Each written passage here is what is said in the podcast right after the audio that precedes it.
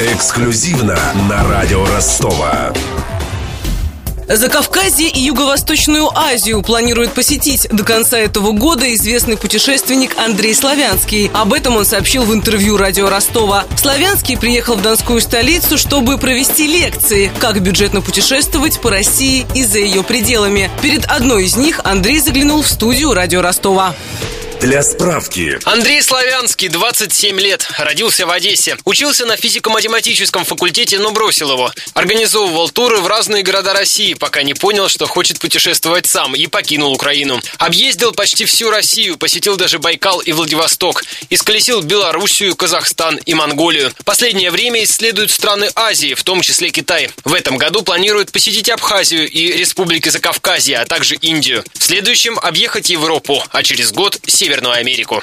Интервью. Почему решили вести такой кочевничий образ жизни? И, если вкратце, каким было ваше первое путешествие самостоятельное? В Украине я занимался вот туризмом примерно два с половиной года. В стране случилась э, ситуация такая, что вот люди начали экономить. А у меня была все-таки цель и мечта побывать и на Байкале, и в Астане, и во Владивостоке. А группы уже не собираются. Поэтому я собрал все свои вещи, понял, что все-таки в Украине уже делать нечего, и уехал. А дабы прочувствовать жизнь максимально, я решил поехать дикарем, и это был автостоп. И как вот вести себя правильно, когда стопишь, как выбирать себе машины, ну, скажем так, кодекс автостопщика. Как бы это в плане денег бесплатное путешествие, но все-таки вот халява не бывает, поэтому все равно мы рассчитываемся своим присутствием. Чтобы быстро и легко уезжать, нужно знать всего лишь вот два правила, которые нужно освоить и их соблюдать. Первое, нужно подобрать удобное место для того, чтобы ловить машину, потому что водителям, к примеру, неудобно останавливаться, когда они едут 120 км в час. Поэтому вы выходите за город и ищете такое место, где водители замедляются. За перекрестками, вот какие-то перекрестки, светофоры, может быть, железная дорога пересекает трассу. Либо же в России достаточно часто встречаются плохие дороги. И вот перед плохой дорогой водитель останавливается, и это первое, что нужно знать, чтобы водителю было удобно. А второе правило – уметь заинтересовать. Водителю не сильно хочется подбирать людей с дредами, с огромной бородой маджахеда и в латексе. Они хотят вот видеть путешественника. Свой рюкзак туристический ставить обязательно впереди себя, и ваш внешний вид все-таки соответствует, что вы вот куда-то едете. Как себя обезопасить? Бывают же водители, которым вы, возможно, не понравитесь. Битку, шокер можно взять еще, и э, если есть, э, пистолет. Ну, серьезно, у вас с собой это все есть? Нет, конечно. Здесь момент в том, что на самом деле, я бы сказал, что это безопасное путешествие, всего лишь по той причине, что плохие люди на дорогах не останавливаются. Останавливаются только те люди, которым просто интересно, куда ты с таким рюкзаком собрался ехать. А в России вообще как сейчас с автостопом? Есть области, где вот угу. люди совершенно индифферентны к таким путешественникам? На самом деле в России достаточно хорошо, и вообще в странах постсоветского пространства везде достаточно просто подбирают, подвозят и угощают, и предлагают там дочку выдать замуж, квартиры даже предлагают.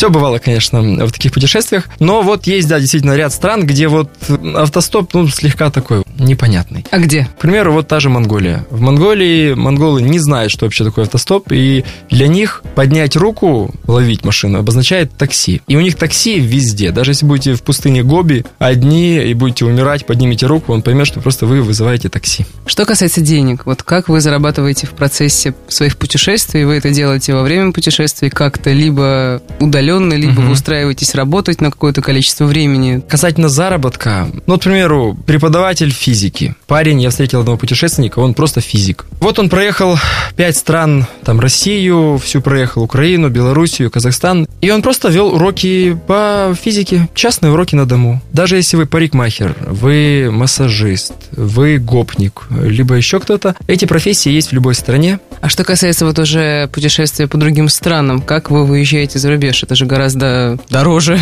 Я в основном был в Азии.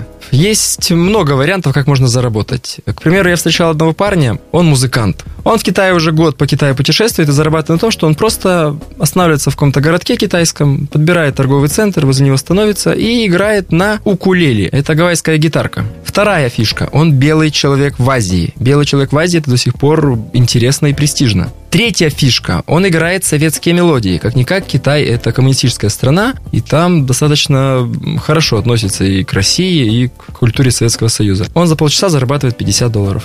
Таких фишек я знаю очень много. И на своих встречах я как раз рассказываю 30 способов заработка в разных странах. Но все-таки главная идея моих встреч все-таки показать, что вот неважно чем, главное как. И я уже раскрываю секреты, чтобы вот найти то самое дело, которое позволяет вам раскрыться. А чем я занимался, к примеру, в том же Вьетнаме, где я провел полтора года последних, я там занимался вообще всем, что придет в голову. Своим друзьям, которые приехали с Одессы во Вьетнам пожить, э, я им помогал заниматься едой. Супруга моего друга занималась приготовлением борщей, пирожков, шарлоток, я занимался рекламой и доставкой, а мой друг занимался уже организацией там, процесса и договорами с разными отелями, где проживают русскоговорящие туристы. Также в Вьетнаме занимался прокатом велосипедов, скутеров, доставкой грузов небольших э, в Россию. Занимался э, продвижением фотографов, и у меня была девушка, она рисовала, поэтому на Мехенде она зарабатывала хорошие деньги. Я просто заключал договора с разными салонами красоты. Ну, то есть, получается, у вас такие были мини-бизнесы, да? да, в каждой да. из стран, где вы были? Верно. Самое такое популярное и самое душевное, что у меня было, к примеру, во Вьетнаме, что работает до сих пор и очень, очень хорошо, оно меня ждет, мое детище, это мототуры. Я организовал мотопутешествия по диким местам Вьетнама. И несколько стран я проехал сам на мотоцикле.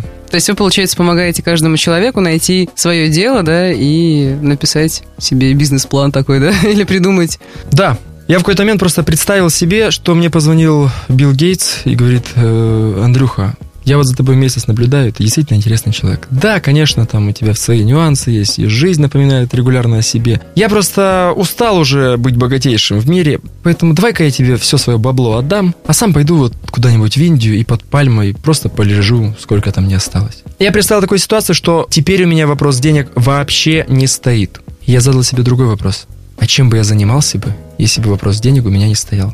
Я написал несколько направлений, чем бы я занимался бы, не ради денег. И потом задал себе вопрос, а как на этом зарабатывать? А зарабатывать можно на всем. Это было интервью с путешественником Андреем Славянским. Напомню, сегодня он проведет лекцию в антикафе «Тень» на Пушкинской 225 в 7 вечера. Беседовала с гостем Мария Погребняк, а в студии помогали Глеб Диденко и Виктор Ярошенко. Эксклюзивно на радио Ростова.